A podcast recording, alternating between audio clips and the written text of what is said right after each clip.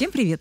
Это подкаст про мой район и его ведущие Даша Судакова и Настя Масляева. Как обычно, в этом подкасте мы рассказываем о разных районах Москвы, об их истории, атмосфере и о том, как в них живется. И район, о котором мы расскажем сегодня, не так прост, как может показаться на первый взгляд. У него довольно необычная география, а внешность, наоборот, как будто бы не самая примечательная. Может показаться, что любоваться здесь особенно нечем. Но внешность, как известно, обманчива, как и многое в этом районе. Потому что за заборами промзон и фасадами панелек скрывается и довоенная архитектура, и даже крупнейший в Москве горнолыжный курорт. Сегодня отправляемся в Нагорный район.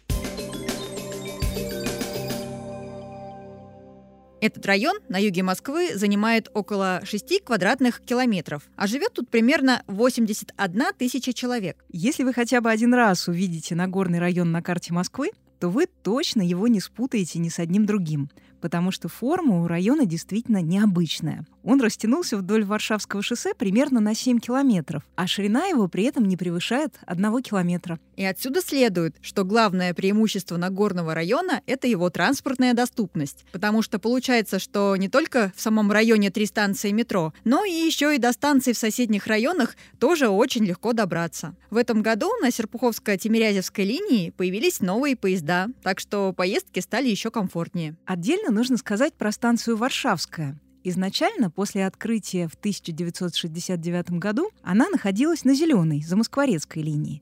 Потом стала частью самой короткой в Москве Каховской ветки. А в этом году станция открылась после трех с половиной лет реконструкции уже как часть бэ ка эл. Дизайн станции тоже изменился. На стенах появились декоративные панно с изображением Варшавы. Колонны теперь облицованы мрамором, а пол — гранитом. И если раньше станцией пользовалось совсем немного пассажиров, то сейчас эта ситуация, конечно, изменилась. А еще через Нагорный район проходит эм цэ дэ пять, который объединяет Ярославскую и Павелецкую ветки. Ну и не будем забывать про трамвай. Любимый транспорт созерцателей и путешественников. Автобусы тоже ходят через весь район, и в этом году здесь даже появились новые маршруты. Ну и кроме того, в районе две станции эм цэ ка. Это Крымская и, конечно, Верхние Котлы. С удобной пересадкой на одноименную станцию Павелецкого направления. Оттуда очень удобно ездить в аэропорт Домодедово, минуя вокзальную суету.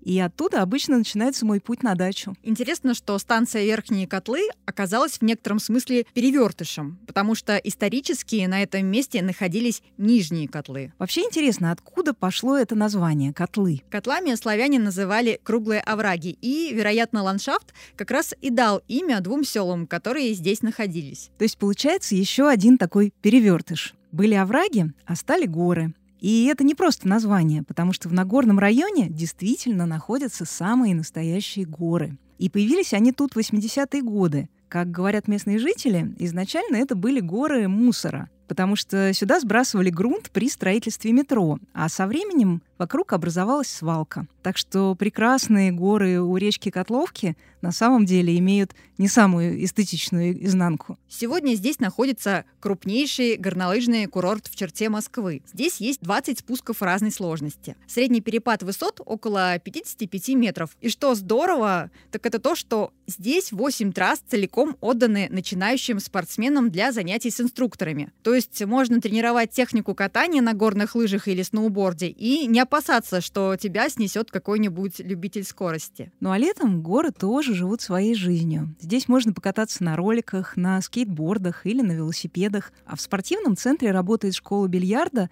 футбольные и волейбольные поля, скалодром и ресторан. В Нагорном есть несколько удачных примеров превращения индустриального пейзажа в зону отдыха. И все это благодаря программе «Мой район». Вот, например, на Симферопольском бульваре четыре года назад появился парк с прогулочными дорожками, детской и тренажерной площадками, скейт-парком и памп-треком. А раньше на этом месте находились старые гаражи. Теперь это настоящая достопримечательность района. Вообще Нагорный довольно зеленый район. В западной его части протекает река Котловка, а рядом обустроена прогулочная зона.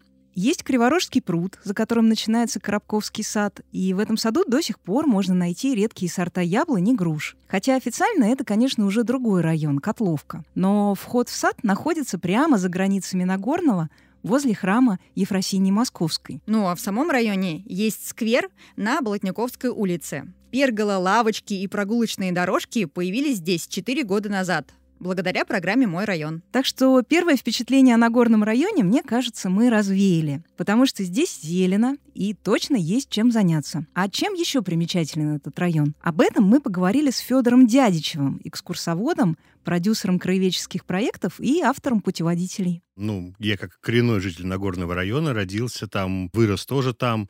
И что же такое Нагорный район? Это, в первую очередь, окраины Зиловской промышленной зоны. Дело в том, что Москва строилась в разные стороны. Здесь строились, в первую очередь, кварталы для жителей, для работников Зила.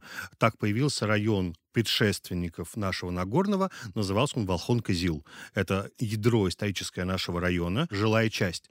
Ведь Нагорный район, помимо жилой части, это большая территория промышленных зданий, которые до сих пор являются промышленными.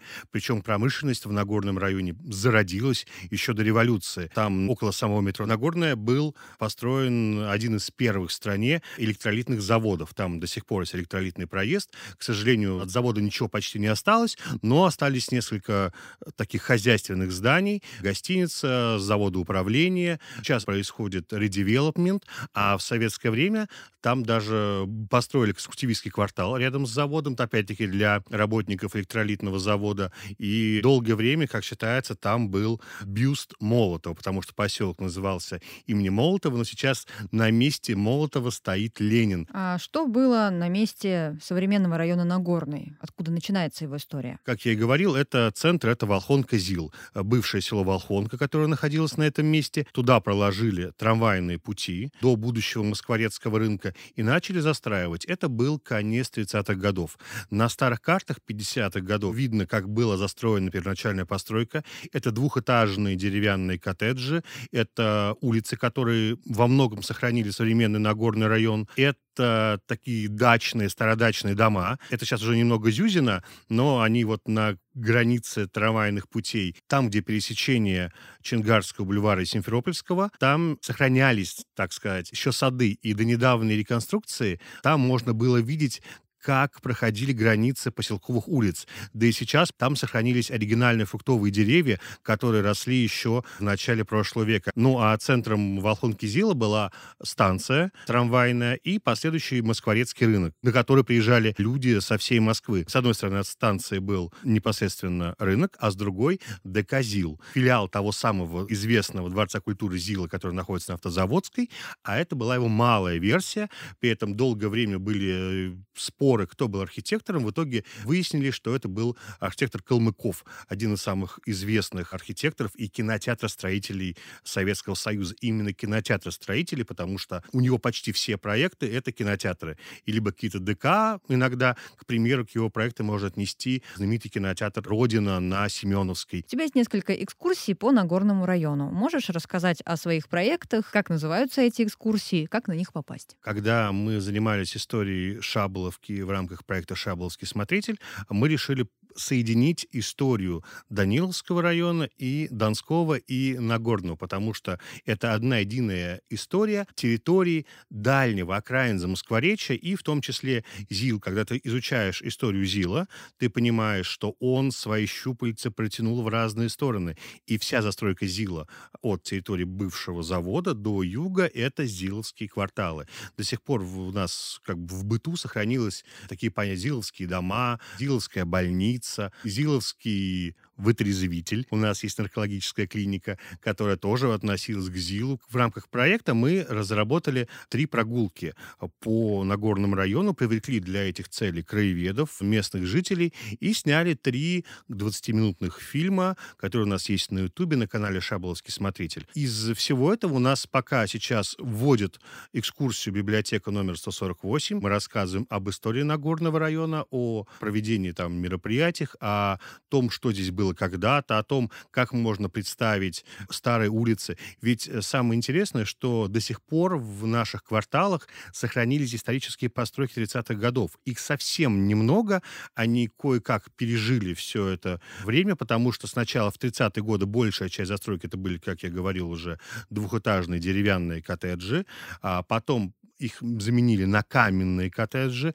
что это большая редкость. Очень мало сохранилось в России таких каменных городков, одна-двухэтажных, для рабочих. Представьте, что это выглядело очень симпатично. Это были каменные заборы, это были фонтаны, это были скульптуры. Люди жили в маленьких домиках с колоннами, была зелень, сады. И таким образом был застроен уже в сороковые годы на месте деревянных коттеджей. Но уже в семидесятые годы пришла реновация брежневская, и вместо маленьких коттеджей выросли современные многоэтажки. Хотя местные жители до сих пор помнят, как выглядели вот эти маленькие коттеджи. Где-то сохранились даже места фонтанов, потому что сейчас это большие клумбы.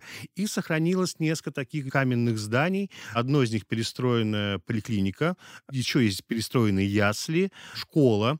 Конца тридцатых годов она сейчас временно не работает, но можно посмотреть под крышу, и видно, что там еще оригинальные деревянные довоенные консоли, деревянные крыши, которые сохранились с тех пор, и, как мы видим, она не прохудилась и не сломалась. То есть, в принципе, если погулять по району, мы можем найти здания и тридцатых, и сороковых, и начала пятидесятых годов на его территории. Причем это именно на территории Волхонки-Зила, исторического района.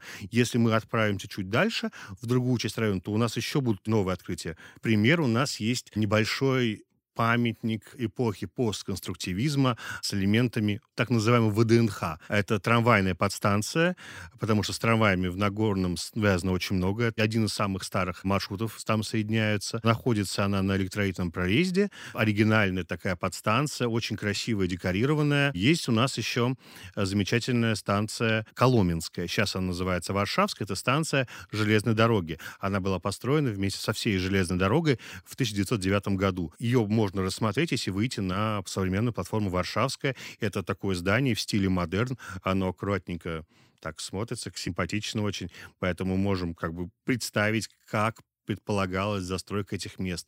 Также у нас вообще в районе очень много домов начала пятидесятых годов, которые идут по Варшавскому шоссе и тоже создают такой облик. И есть знаменитые два испанских дома, которые находятся на Варшавском шоссе. Это тоже такие примеры сталинского постконструктивизма. Почему испанские, наверное, возникнет вопрос. После поражения коммунистов, социалистов в Испании, после победы генерала Франко в Россию переехало большое количество испанцев. И вот в том числе и там давали квартиры испанцам.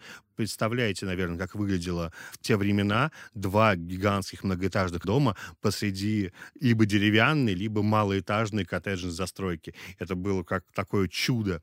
Но сейчас уже эти дома смотрят совершенно по-другому, потому что невысокие относительно многоэтажные дома теряются на фоне брежневских зданий. Вообще, какая застройка в Нагорном районе? Чего больше? Пятиэтажек, высоток, девятиэтажек? Большая часть Нагорного района — это промзона. После закрытия электролитного завода это жутко вредное производство. А остальная промзона, она такая более-менее мирная.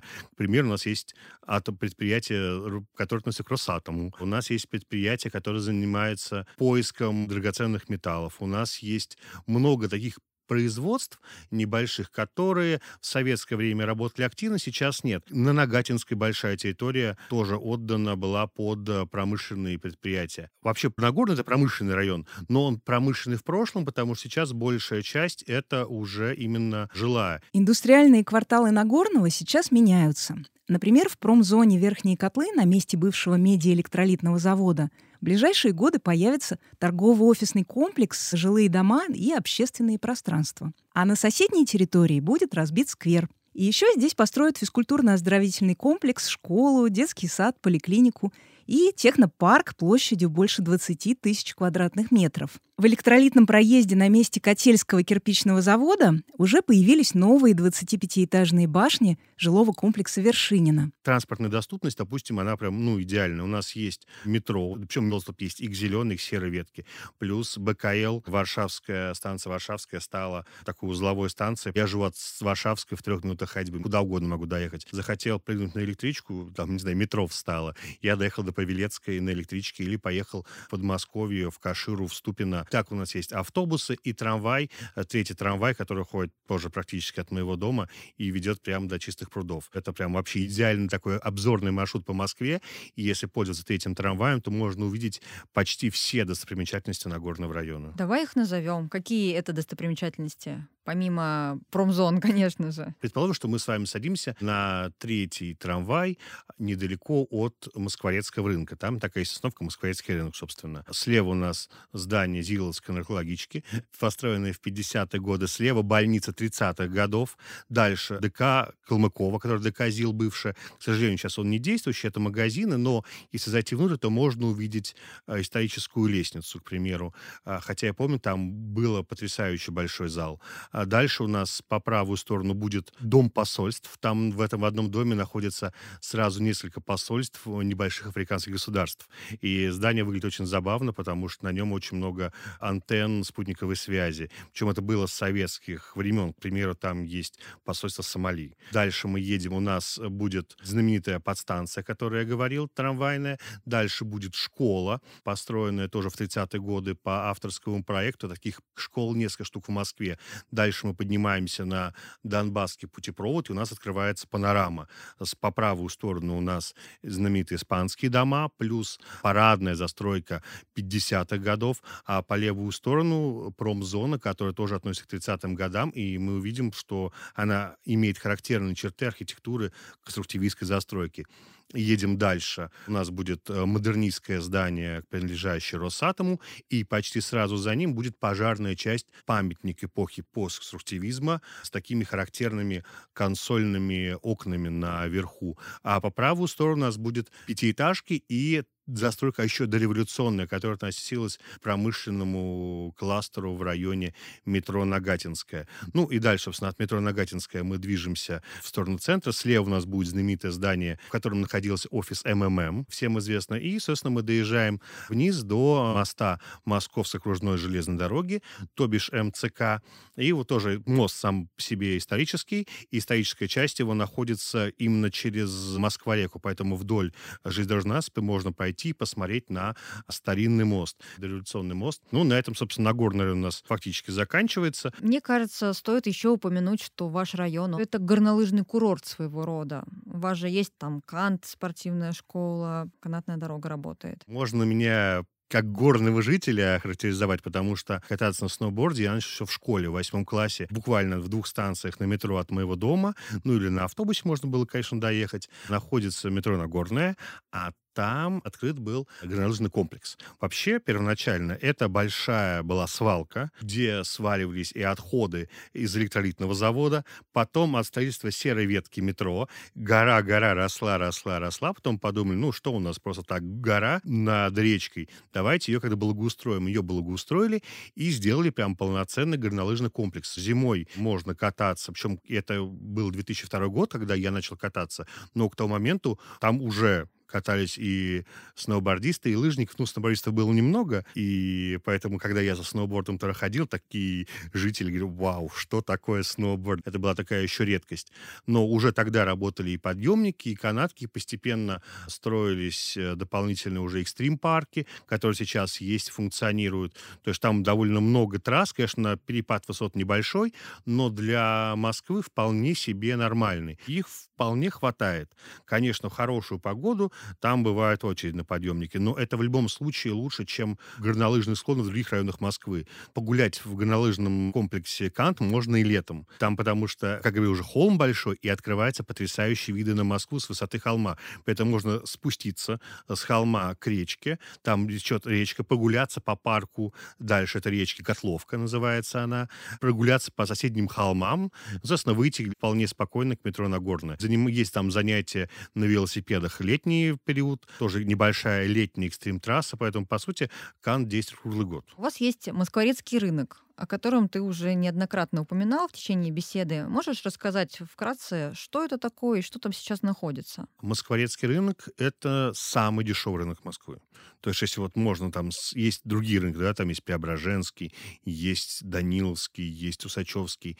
А несмотря на то, что Москворецкий тоже пережил реновацию небольшую, когда на территории рынка, именно в самом здании, открылись едальни разные, причем сетевые, такие же, которые есть на Усачевском и Даниловском, такие же. И все равно большая часть рынка, особенно его уличная часть, осталась полноценным рынком, где можно прийти, поторговаться с продавцами за огурцы, помидоры и прочие винограды. Рынок Москворецкий его открывали, опять-таки, для жителей Волхонки-Зил в начале пятидесятых годов, когда началась активная застройка района. И действительно туда приезжал весь юг Москвы, как на полноценный рынок. Еще одна достопримечательность, мне кажется, это Чертановский ЗАГС. Симпатичное здание в Нагорном районе. Можешь о нем рассказать? Да, Чертановский ЗАГС — это очередной проект архитектора Бабада. Его, наверное, самая знаменитая постройка — это дом-корабль на Тульской. Вот это длинное-длинное здание, которое так и прозвали дом-корабль, это вот стоит в его ряду модернистских проектов на пару с ЗАГСом. Собственно, ЗАГС, чем он знаменит? Он кирпичный, облицован кирпичом. Во-вторых, у него такое гигантское-гигантское просто окно, разделенное там этажами, но выглядит он так более футуристично. В этом ЗАГСе, собственно, меня записывали, как ребенка выдавали по свидетельству о рождении, насколько я знаю. А мои родители в девяносто втором году заключили там брак. Тоже имею отношение, в общем-то, к Нагорному району. Почему в Нагорном районе улицы называются, скажем так, как южными городами? Вот, например, Ялтинская, где стоит сам ЗАГС. Вообще в советское время стоял вопрос, как называть улицы в городе Москве. И решили сделать так. Вот в какую сторону идет направление, в такую, по той части Советского Союза мы называем. У нас, собственно, все названия южные. У нас юг, строгий юг от Москвы. Чонгарский бульвар — это местность Чонгар в Крыму. Это Артековская улица, Артек, Ялтинская улица. Рядышком у нас есть там Одесские улицы, Симферопольский бульвар, Керченская. Это все наш район. Единственное, наверное, два названия, которые у нас выбиваются, это улица Болотниковская, потому что она в честь Ивана Болотникова, который вот близ Нагатина и Верхних Котлов была битва. Она в честь, представляете, да, в советское время дали по той далекой паре названия. И еще одно название кинотеатра «Ангара». Сейчас это районный центр, но почему они назвали все у нас Крымское, и только один кинотеатр назван в честь речки Ангара, мы не знаем. Это такая историческая загадка для нас, для всех. Кинотеатр «Ангара» стал первым в Москве районным центром сети «Место встречи». В две тысячи девятнадцатом году старый кинотеатр превратился в современный культурно-досуговый центр с четырьмя кинозалами, зоной отдыха, помещениями для кружков, галерей, кафе и ресторанов. Интересно, что «Ангара» сохранила не только историческое название, но и дизайн своей оригинальной вывески, которые старожилы уже успели привыкнуть. Сколько вообще кинотеатров в районе? Есть у нас два кинотеатра. Раньше был советский театр «Ангара», потом его реконструировали, построили районный центр, там есть кинотеатр, там же есть довольно большое количество ресторанов, кафе, и там же появился то, о чем мечтали жители, нормальный фитнес-зал. Плюс еще у нас торговый центр Варшавский, но он больше как именно как торговый комплекс работал, классический, не как районный центр. Еще из примечательных мест нашей культурной досуговой жизни это ДК «Нагорный». Он находится совсем не в удобном месте. Это метро Нагорная, и от нее идти, идти, идти. О нем пел Высоцкий. ДК красивый, он строился в разные годы. Это конструктивизм, постконструктивизм, сталинский архитектура, он переделанный, он внутри очень красивый элемент интерьера сохранились, но еще больше, как говорят старожилы, спрятано под переделками девяностых годов, как раз делали фальш-стены, потолки Армстронг, то есть там здание потенциально памятник архитектуры регионального масштаба. Еще у нас есть галерея на Варшавке. Она относится к выставочным залам Москвы, и там работает потрясающий мозаичист. Он делает мозаики, и он украшает арки на Варшавском шоссе. Там есть сталинские дома, собственно, галерея находится в сталинских домах. Они имеют такие большие проездные арки для автомобилей, с которыми соединяют двор и, собственно, Варшавку. Ну и совсем из необычного это бывший кинотеатр «Луч», но потом, в девяностые годы, по-моему, он стал еврейским театром «Шалом». То есть это исключительно еврейская организация, в которой у нас идут спектакли, посвященные еврейской теме в России, дореволюционной, советской и по еврейским текстам оригинальным, там «Шалом Алейхам» и других. Ты говоришь, что район Нагорный, ну, в основном состоит из производств. пятьдесят на пятьдесят. В связи с этим вопрос, а как у вас обстоят дела с экологией? Как обстоят дела с парками? Есть где погулять? Нагорный, несмотря на то, что у нас есть много производств, есть и парк. Ну, вот мы говорим, у нас есть речка, где от Канта, речка Котловка там внизу течет. Непосредственно у нас есть в районе Нагорной улица очень зеленая. Есть бульвары. Это вот Чонгарский бульвар и Черноморский. Это хорошо сделанные прекрасные бульвары, липовые. Первоначально там росли липы еще, когда строился этот район, посаженные в шестидесятые годы. А сейчас потом частично их заменили, где-то в нулевые. И сейчас по-прежнему это приятные, очень тенистые места липовые. Есть, соответственно, на площади перед кинотеатром Ангара большой пруд. Недавно после строительства в рамках БКЛа его вернули. То есть сначала они полностью уничтожили старый пруд, там сделали дырку под землей, под землей прошли щитом проходческим, потом закопали все обратно, оставили при этом старые липы, потому что они, им удалось каким-то образом их не снести, и построили новый пруд. Плюс есть у нас еще Изютинский пруд. Ну, а так, в принципе, дворы у нас все зеленые. Если говорим про жилую часть Нагорного рынка, конечно, промышленная часть, она находится в северной части, она примыкает туда, собственно, к МЦК, к железным дорогам. Она не самая зеленая, мягко говоря. Касательно крупных парков, что есть? У нас на границе Нагорного и Котловки есть Коробковский сад. Это исторический сад, это остатки исторической усадьбы. Вот это большая зеленая зона, там потрясающие лиственницы растут, там растут яблоки.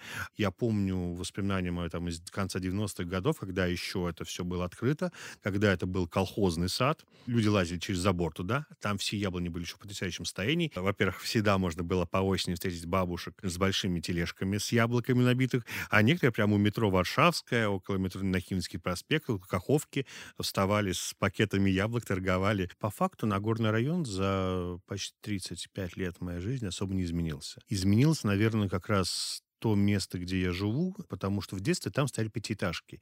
И пруд около кинотеатра Ангара был логическим центром всего района. Дело в том, что с двух сторон от пруда стояли пятиэтажки, и на первых этажах были самые топовые магазины. Была диета, был детский магазин «Кругозор», был магазин «Сапожок», были кафе.